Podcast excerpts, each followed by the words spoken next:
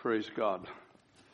Pastor Lee, I just want to thank you for the, the warm reception that's been in this church, the kindness of the people. What a credit to what the Lord is doing here. And there's a, there's a warmth here that is only attributable, attributable to the presence of Christ. And I noticed today you recognized a lot of people in the uh, sanctuary and ministry, and I'm glad you did because when you get to be my age, you won't recognize almost anybody. My wife says to me, every day for me is an adventure because I never remember where I've been. They, Pastor Lee said, have you ever been to Baton Rouge before? I said, possibly, I'm not quite sure. Maybe. And uh, I need her here. I need uh, Pastor Teresa here to tell me what I was, if I was here, what I was doing, and did I enjoy it or not. So she knows all of those details. The rest of it, I just leave, I leave it all to her. I don't have to think. I don't have to remember anything.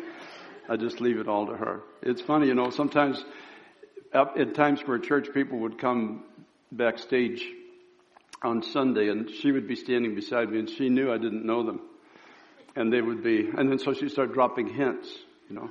It's so good to see you again. And I'm, I'm still staring and she says, I remember when we had lunch together yesterday, you know. Yeah. I, I, will, I will promise to remember you, okay? I promise to remember being here. I have officially been in Baton Rouge. Even if I've been here before, I'm officially been here again. And uh, I'll most likely be here again in the future because I'm part of a ministry here. I would like to speak this afternoon, or this morning still, but I'd like to speak to people who feel that you're too weak to make a difference. Now, you're happy clappy in church, but unfortunately, you have to go home with yourself. And you look in the mirror, and there's a tendency in all of us to look at those who stand in pulpits or have some kind of a public ministry, and you say, Oh God, I see what you've done through that person, but I don't know what you could ever do through me. You're aware of your own struggles. You're aware of your own frailties, your limitations as it is. And the longer we look at that, we can actually arrive at a wrong conclusion. And the wrong conclusion is that God somehow is limited and can't use me for His glory.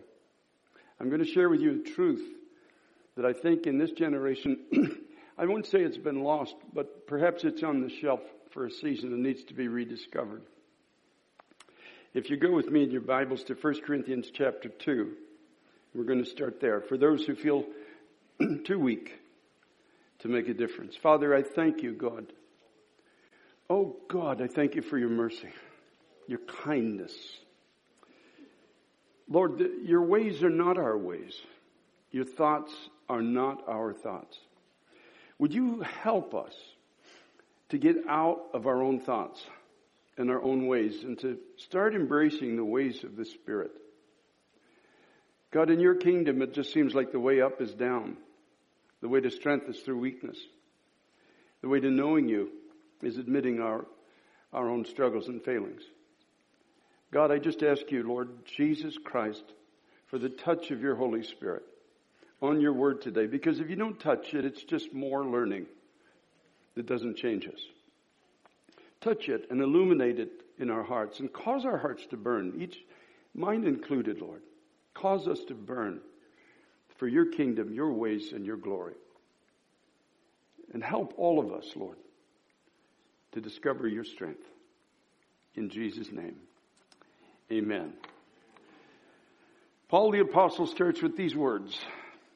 1 Corinthians chapter 2 verse 1. And I, brethren, when I came to you, did not come with excellence of speech or of wisdom, declaring to you the testimony of God. I determined not to know anything among you except Jesus Christ and Him crucified. I was with you in weakness, in fear, and in much trembling. And my speech and my preaching were not with persuasive words of human wisdom, but in demonstration of the Spirit and of power, that your faith should not be in the wisdom of men, but in the power of God. Now, you first look at it and you say something is wrong here.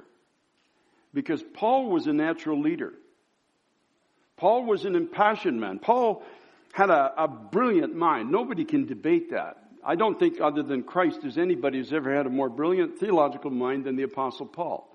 Paul had been lifted into the presence of God in the heavens. He had been shown things which he himself said are not even lawful to utter. Paul was an impassioned man by nature.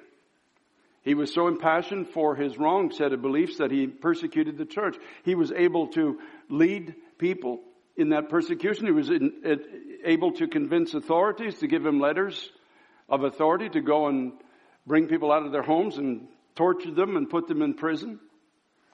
He was, by his own testimony, a Pharisee who under the law was blameless. So obviously he's exceedingly strong because I don't know anybody else who could make that claim in the New Testament or the Old that they were actually blameless. But Paul said, I was blameless according to the law. That's an incredible boast and it can't be a lie because the Holy Spirit allowed it to be put in the text of scripture. So this is a strong man. This man is a leader. This man has studied. This man has knowledge. And yet, in 1 Corinthians chapter 2, he describes himself as being in the presence of Christ's church in weakness, in fear, and in much trembling. And my speech and preaching were not with persuasive words of human wisdom, but in demonstration of the Spirit and of power. Now, either, so when we read it, we say, did, did Paul lose his confidence? What happened to Paul? How come he wasn't standing there strong? How come he wasn't extolling his revelation? How come he wasn't leading, as he obviously he was, but leading with that natural human exuberance and confidence? Had he lost his confidence, or I want to suggest maybe he discovered something that we've lost? He discovered a truth that in our generation we would be wise to look at again and discover again. Now let me just by way of explanation, I want to talk about the life of Moses. Uh, and I'm going to start in Acts chapter 7, where Timothy, not Timothy, but Stephen, the young disciple, is about to be stoned to death. The Holy Spirit comes upon him and he makes a brilliant defense for the gospel and for the presence and power of God through his Holy Spirit. Partway through his defense, as he's about to lose his life, he talks about Moses. And in Acts chapter 7, beginning at verse 22, he says, And Moses was learned in all the wisdom of the Egyptians and was mighty in words and deeds. I want you just to take note of that in your Bible. He was learned and mighty. In speech, I can just imagine Moses getting up in Pharaoh's court and giving a speech and everybody just more or less standing in awe. Because according to Stephen, he was mighty in words and in deeds. He, he could command, authority. Could build things that they were prone to do in, in the empire of Egypt of that time. And the scripture says that when he was 40 years old, it came into his heart to visit his brethren, the children of Israel. And seeing one of them suffer wrong, he defended and avenged him who was oppressed and struck down the Egyptian. For he supposed that his brethren would have understood that God would deliver them by his hand, but they did not understand. Is that, that's quite a truth. He, and here we have, we have a man who's called, he's commissioned, he knows his calling, he knows his commission, he knows what he's supposed to do. He heads out at 40, that's, that's probably a good age to start into ministry. He's naturally strong, he's still connected to Pharaoh's court. He probably arrived in a chariot with six white horses pulling it, thinking the people are going to be impressed by this. He sees one Egyptian uh, hurting one of his brethren, takes out his sword, and kills that one Egyptian and buries him in the sand, thinking the moment has arrived of deliverance of God's people, not understanding he had gone out in natural strength, in natural wisdom, ahead of God.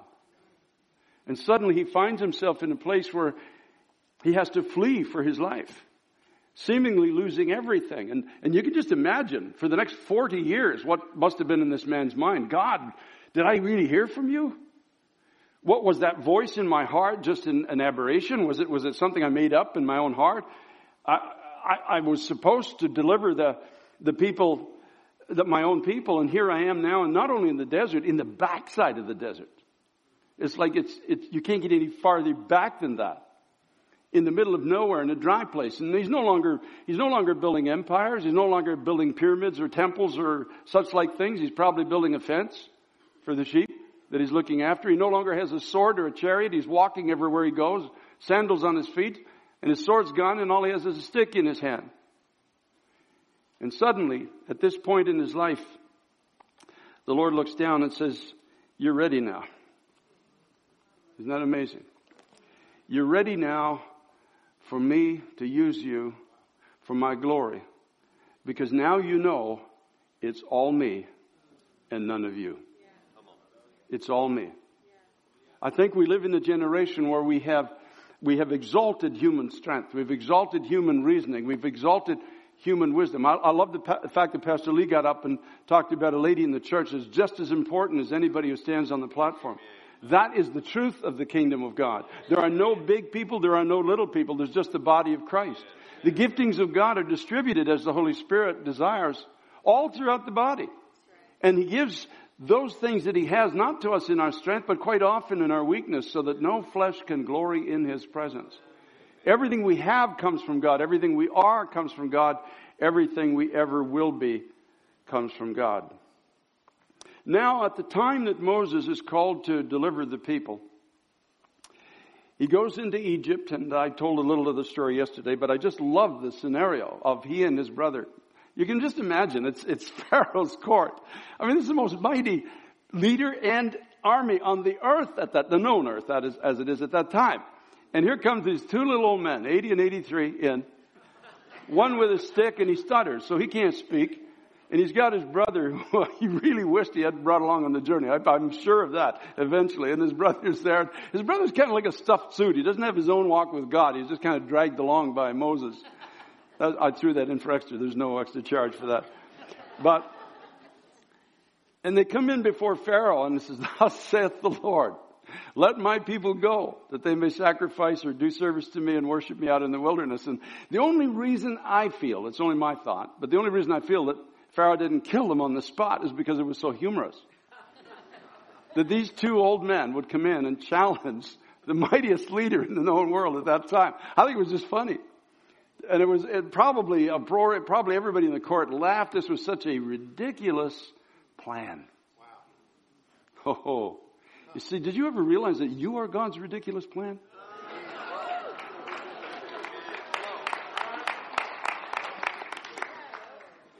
That's the way God works. He needs a voice. He needs a voice to, to, to bring the nation back into line again. He says, now I need a barren womb so I can produce the voice. He needs a, a mighty man of resources to lead uh, three camps of, of warriors to, to hilltops with, with, with the, one of the most foolish battle plans in the history of the world. Just a jar with a torch and a trumpet. And you're, you're about, you're about to, you're about to take the torch, the jar off and smash it, lift the torch and shout, the sword of the Lord and the sword of Gideon. I can just imagine the 300. And when he told them the battle plan, and they said, then they said to him, well, then what? We're exposing ourselves publicly to 135,000 soldiers. And there's only 300 of us. And he said, well, this is what the Lord told me to do. And, and then they said, well, then what? And he said, well, I don't know. He, that's all he told me. He didn't tell me what's going to come after that. It took guts to go up that hill. I'll tell you right now. But it was another ridiculous battle plan in the kingdom of God. It takes Esther at the time when she feels unloved and unlovely and unwanted to do one of the greatest works in the history of the Jewish people at that particular time in history. And I could just go on and on and on. Saul's army have They've, they've attended all their spiritual warfare conferences and they've polished all their armor and they've, they've taken out their cardboard swords and fought their pinatas as we do in America. And now a real giant has arisen, like in our generation. A real voice is challenging from the other side of the valley and says, you will serve us if you can't beat us. Where are we today? What are we facing? And none of the soldiers could find the courage to fight. All the voices suddenly become silent. Everybody's telling everybody, be quiet, go home, keep your mouth shut. And finally, the ridiculous battle plan of God comes into the fore again. A little boy, a teenage boy. As we saw on the platform, I just love it. It's my hope for the future teenage boy with nothing more than five smooth stones in a bag and a sling. Oh, come on. The, whole, the Philistine army mocked him as he came down into the valley. And Goliath says, listen, I'm going to take your head and I'm going to take it off you and I'm going to scatter you to the vultures and all the rest of the thing. And, and then suddenly the Spirit of God comes on this ridiculous battle plan and he starts to prophesy. Read it again when you have time. And he starts to tell the giant what the Spirit of God is about to do. He said, you have offended the living God. You have offended God by challenging him and challenging his people and challenging his army. And one more time, just a, a teenage boy goes in and wins one of the most marvelous victories in, in all of history. And I can just, I can just go on. I love just going through the scriptures of all the people that God took. Everyone he used, and he didn't use the strong. He used the weak. Who do you think the 120 were in the upper room? They weren't the strong of their generation. They weren't the people that said, we'll stand with you, we'll go to Jerusalem, we'll die with you. They were people who denied him. They ran when Christ needed them. They were cowards, every last one of them. Even his friends that got close, they still stood afar off. But they were there. And they came out, they came out into the marketplace with no weapons, no plan, no nothing. Just the Holy Spirit. Just prophesying who God was, what He had done, and what He's going to do. Speaking to others in languages that they knew about the power and the presence of God. And those little, that little band of failures changed the whole known world. It's because of them that we have the gospel here today. Do you know that? So anybody who tries to tell me the nation is gone, it's finished, or there can't be revival, they don't know who God is. They have no idea. They're not reading their Bibles. They don't know what God has done. They don't know who God is. But in this journey, when Moses was taking the people out of captivity and into the promised land, on the way out, God gave them gifts, didn't he now? He, he gave them what's called the spoils of Egypt. They had, they were given gold and jewels and all these things. And isn't it true that when the scripture says when Christ rose from the dead, he took captivity captive, just as he did in Egypt, and gave what? Gifts unto men. So here we are in the church of Jesus Christ, and, and we are adorned with the beauty of Christ. We are adorned by the Holy Spirit with giftings. And some people don't even realize what they have. But they've been given these, showered with this generosity of God, these giftings. And so out they came from captivity and they're on the journey to the promised land like we are, right? We're on the journey to heaven. I mean, I'm, I'm getting closer than you. And a lot, not all of you. I can look around. There's a few of you. Would you, would you greet my mom and dad when you get there? Because you're probably going to be there before me. But, and so they're on their way into the, into the promised land. And the people took the giftings. You know, Moses went up into the mountain to, to speak with God, and God was about to give him the tablets of the law. And he was, he was gone for a little while. And so what they did is they, they took the giftings and they, they threw them into a pot, in a sense, and Aaron fashioned another God. I wonder sometimes, it's just a wonder. It's not an accusation. In America, have we done the same thing? Did we, did we take the giftings of God and fashion a more palatable Jesus? A Jesus that's just there to meet everybody's need. He doesn't require anything of anybody. It's not about sacrifice or, or, or living or dying for the sake of the gospel or going to reach the unreached. It's just all about me. It's about my wealth. You know, I've often said that in the Constitution of uh, the United States is the inalienable right to life, liberty, and the pursuit of happiness.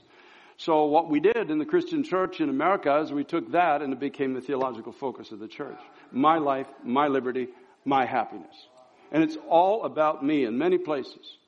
Coming into the house of God, everything's about me. And if you don't preach about me, I'm not staying. I'll find another church that preaches about me.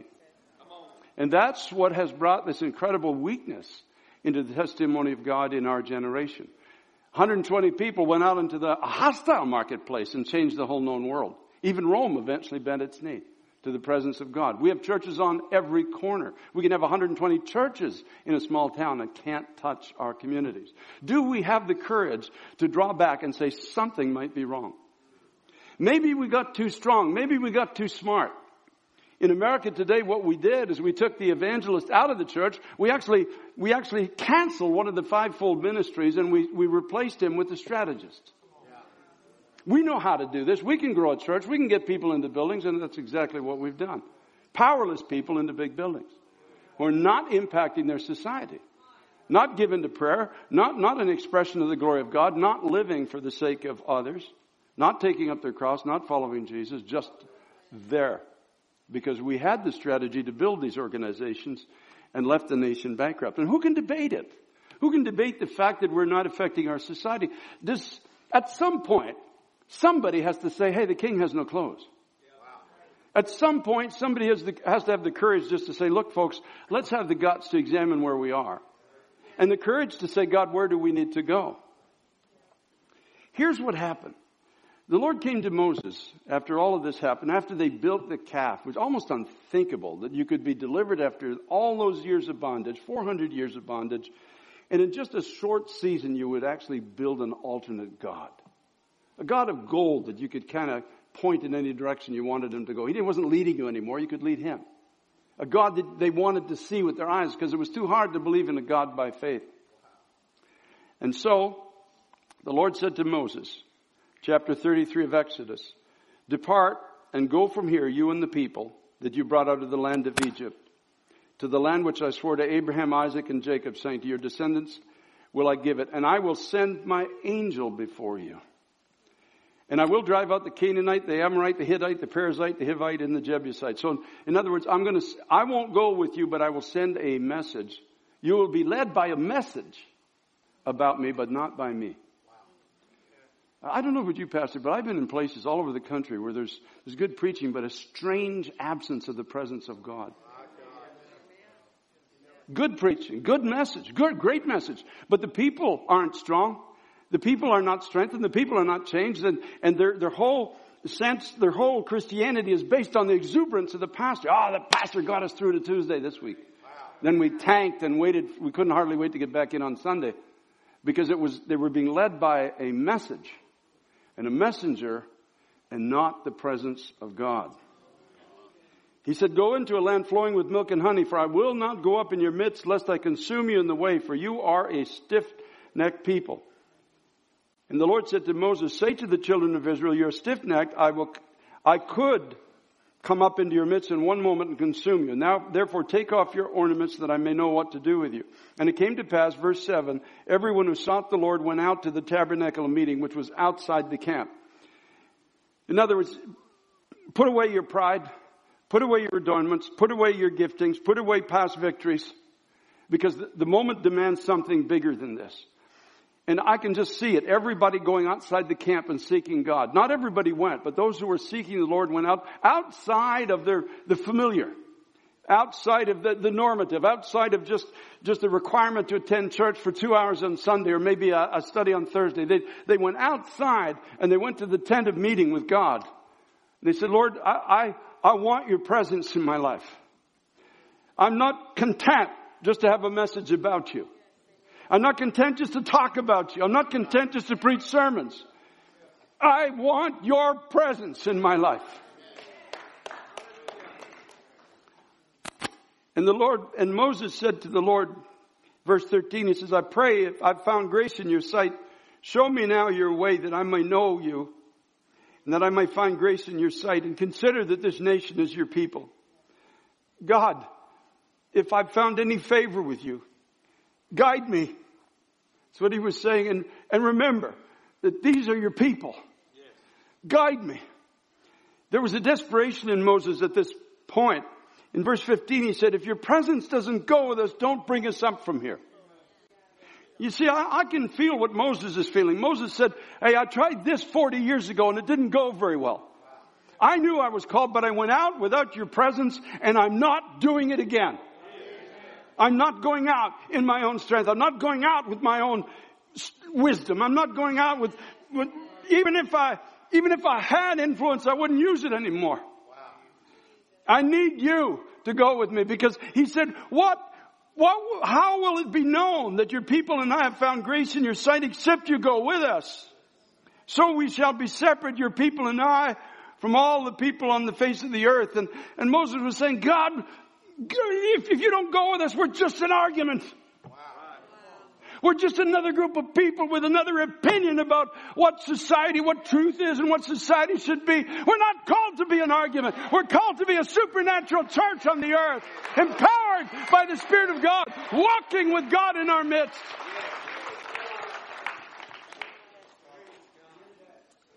I'm not going. And I understand this because I'm praying the same prayer this year. I can tell you a story and you'll understand why.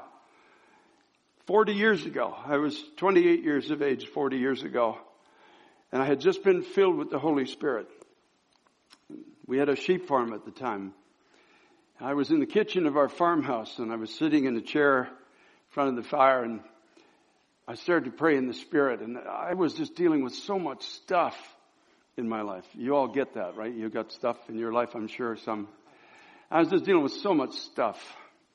And I, I just saw it as such a hindrance to, to my life and to what I felt God would want me to be or do. And I started to pray in the spirit and I lifted my hands and I said, God, I said these exact words, if you will set me free, I will serve you for the rest of my life. Then I began to pray in tongues. And as I began, my wife was there. She witnessed this. She can tell you the story. As I began to pray, I saw a white light in the corner of the room.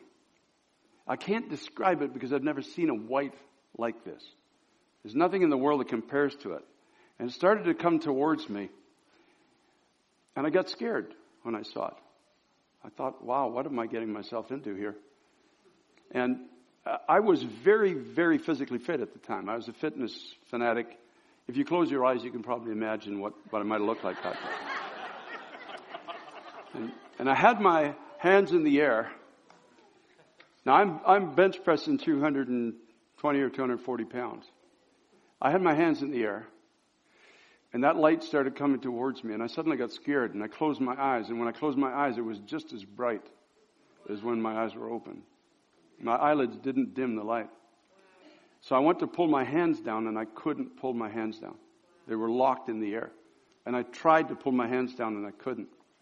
And that light came and hit me in my face, went through my chest and through my entire body. And I, I fell to the floor, terrified, trembling. I'd known fear in my life, but never fear like that. Trembling, sweating. And when eventually, after I don't know how long I was on the floor, I heard the Lord say, Stand up, I want to speak to you. And I stood up and he began to speak to me about some things in the future.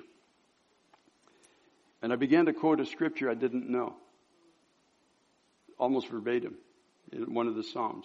Pastor Teresa said, I know you didn't know that scripture. And you began just quoting it line by line.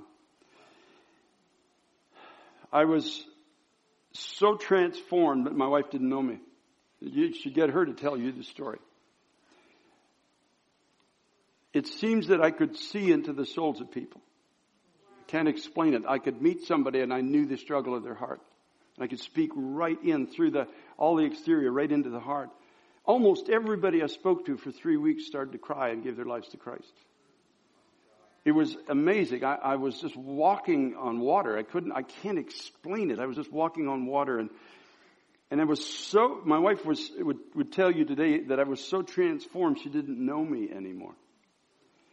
And one day driving in the car, we were heading into the, the city where I worked and I said to her, I said, I, I feel so strange and so different I said, I miss my old self. Oh, yes.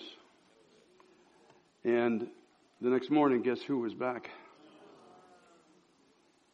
I wept, I cried, I fasted, I sat in the same chair, I tried to repeat the same moment. Nothing but brass and silence from heaven. And I said, Lord, you knew I was too young and stupid to handle that. You know I couldn't handle your presence. So why did you do that? And this is in the later years. He said, because I wanted you to know the value of what you had. And I will come back to you one day when you understand what I had done in your life. It's been a long, long 40 years. Now I've gone out with a message. Gone out and I've seen great miracles. I've seen them all over the world. I've seen Civil wars brought to an end. I've, I've had incredible opportunities. I mean, it, it's undeniable that the presence of God has been with me, but never the way it was for those three weeks. And lately, I'm on 605 radio stations right now. I'm told by Ambassador Communications that I tentatively reach three to five million people in America every day with the call to come back to God and come back to prayer. But lately I've been praying to God, I'm not going any farther if you don't go with me. I'm not interested. And neither are you. I, I feel exactly what Moses felt. that if you don't go with me, I'm not going. And would you, would you have mercy on me for the sake of the people?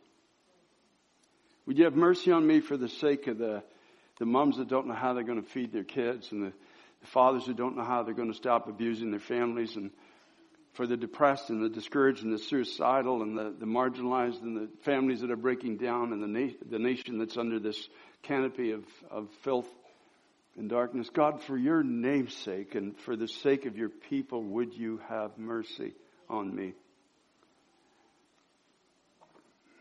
And now I've discovered Paul's truth. When I'm weak, then I'm strong. When I have nothing, then I possess everything. When nothing else but Him matters, then suddenly He comes to the fore and becomes everything. When there's no longer any itches to scratch and no desire to touch the glory of God, then God can come and do something that only God can do. And that is the need of the hour. That's the need of His church. I am right in the same boat. We're all in the same place, rowing to the same destination. We all need a fresh baptism of the Holy Spirit. We all need God in a new way. We all need to become a supernatural people once again. We need an upper room experience. And I happen to believe that the way the church started is the way that she's going to finish. I do believe that with all of my heart. And I feel that God has pulled the plug on the whole program called His church in this country for the last season so we can go outside the camp. Take off our ornaments. No more boasting, no more bragging. No more of all this self-aggrandizement. No more exalting men and women standing in pulpits. No more of this stuff. Take off all of our ornaments and go outside the system into the tabernacle and say, God, we need you. Not just for ourselves. For this, we're going to heaven. Our names are written in the Lamb's book of life. But it's for the sake of the people. It's for the sake of those that don't have the strength. They can't get up. They can't walk on their own. They can't get free. They can't be men. They can't be women of God. They can't raise their families. They can't get into heaven. They don't know what eternity is. They know nothing about God. And they're not willing to accept an argument any longer because there's too much of it going on in the nation. They need a demonstration of the power of God.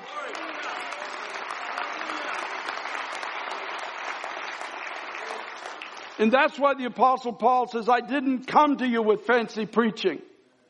I didn't come to you drawing to myself. I didn't come to you with enticing words of men's wisdom or persuasive human wisdom, but I came to you in a demonstration of the Spirit and of power.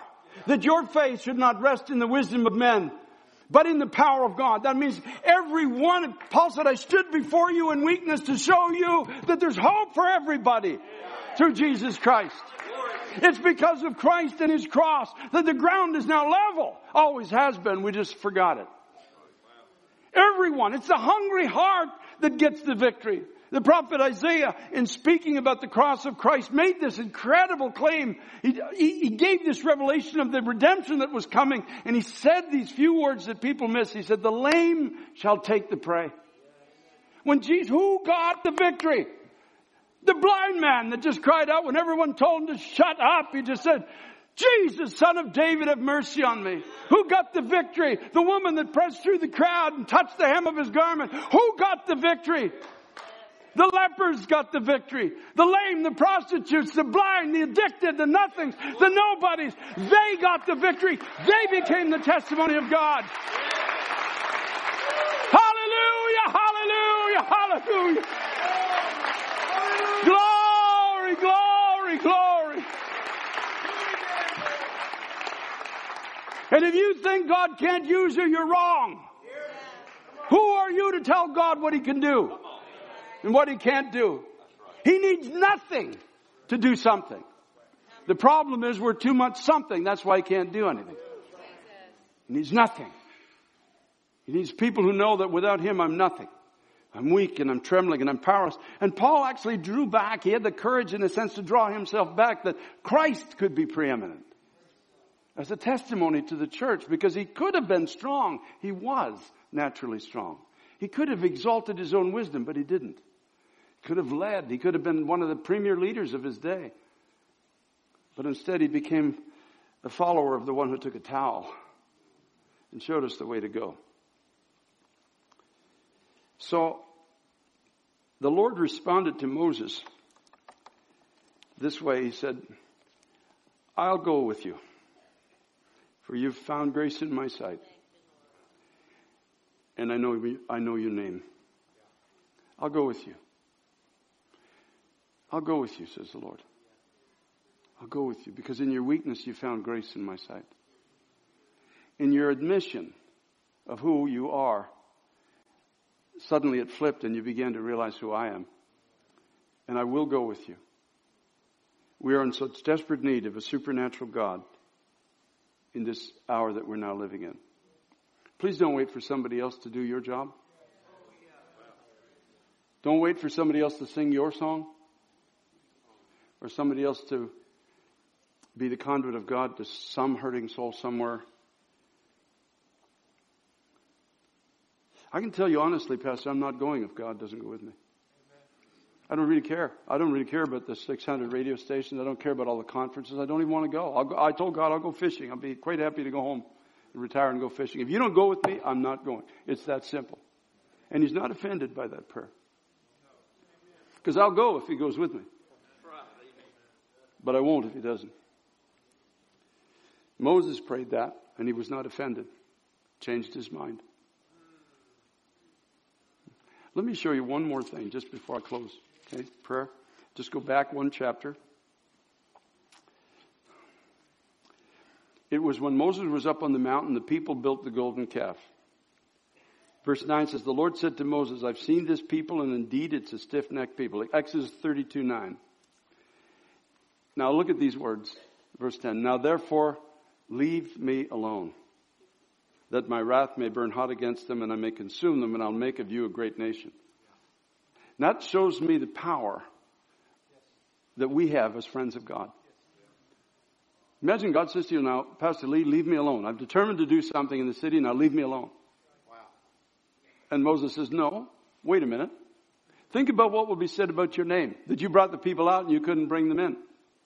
Or you brought them out into the wilderness to do mischief, mischief to them. Didn't you promise Isaac, Abraham, and Israel, your servants, didn't you swear by your own self and say to them, I'll multiply you and your descendants as stars of heaven, and all this land that I've spoken of I'll give to your descendants, and they shall inherit it forever? Didn't you say that? And the scripture says the Lord relented from the harm which he said he would do to his people. Don't tell me there's no power in prayer.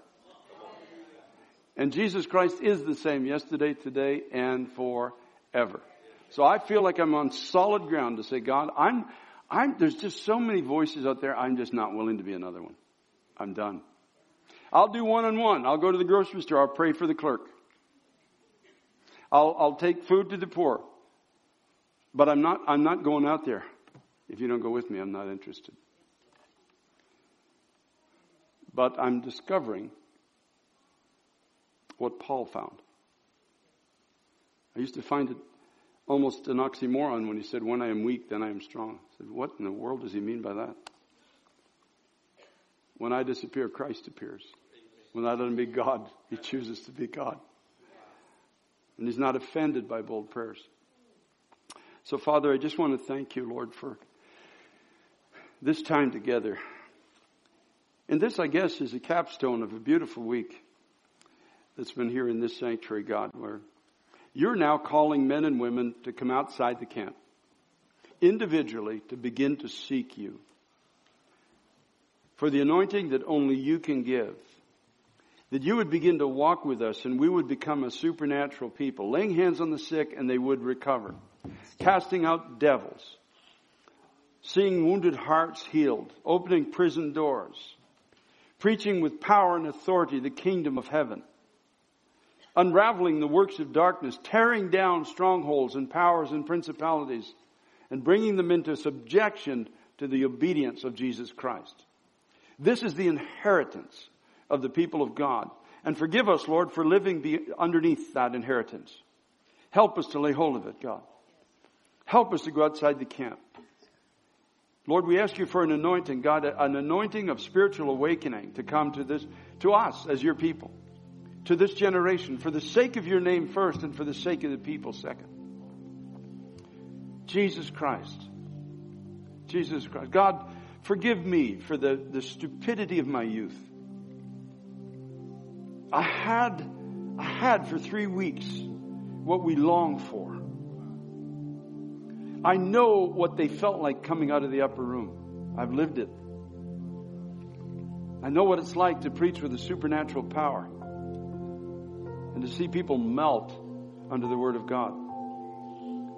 But in my youth and ignorance, just like Moses, I forfeited that calling for a season. But here I am now again, Lord. Here I am. I'm 68 now. And I'm just not willing to go if you don't go with me. Because I've tasted of your presence. I've tasted of your power. I couldn't have handled it. And I'm even afraid of it today. But for your name's sake and for your people's sake, God, would you give us a fresh baptism of the Holy Spirit? You said, Jesus, if you know how to give good gifts to your children, how much more will your Heavenly Father give the Holy Spirit to those who ask? So I ask. I unashamedly ask. I bend my knee. I take off the ornaments. Whatever has been accomplished throughout the years means nothing if I don't have your presence now. God, would you come? Would you forgive us for the circus we made of your name in this country? Would you forgive us, Lord, for pushing you to the sides of the temples and saying, we know how to do this. We can build this. Would you forgive us, Lord, for leaving a bankrupt nation in our wake? A bruised, wounded, hurt, confused, immoral, dying people, just as in the days of Moses. But God, you had one man who said, I'm not going if you don't go. Don't take me out. And so, Lord, there's many of us today there's many of us, Lord. We want to guide our families into victory. We want to guide our communities into victory. We, we want to be supernaturally empowered by the Holy Spirit to, to make a difference. If it, whether it's on a radio in a pulpit or on a street corner, it doesn't matter. Or in our own home at the dining room table, it doesn't matter, God. We need the anointing of your Holy Spirit. Forgive us, Lord, for putting aside the power of the Holy Spirit and, and, and trying to impress people with wisdom and words and knowledge. What a tragedy, God, of a nation we've left in our wake. But if you've given me a voice, and if my voice is carried to three to five million people a day, what, what good is it if your power is not behind it? It's just another voice. It has to be you, Lord. It has to be you. So I'm going to the tent of meeting. I'm going to seek you anew and afresh. By your grace, because I can't even do that in my own strength. By your grace, Lord. I'm prepared to go to prison if necessary in the days ahead, but it has to be because you led me there. It has to be. It has to be. My God, would you baptize your people anew and afresh? Would you do a work in us that we could never hope to do for ourselves? Give us strength. Encourage us. Lift us. Lift us.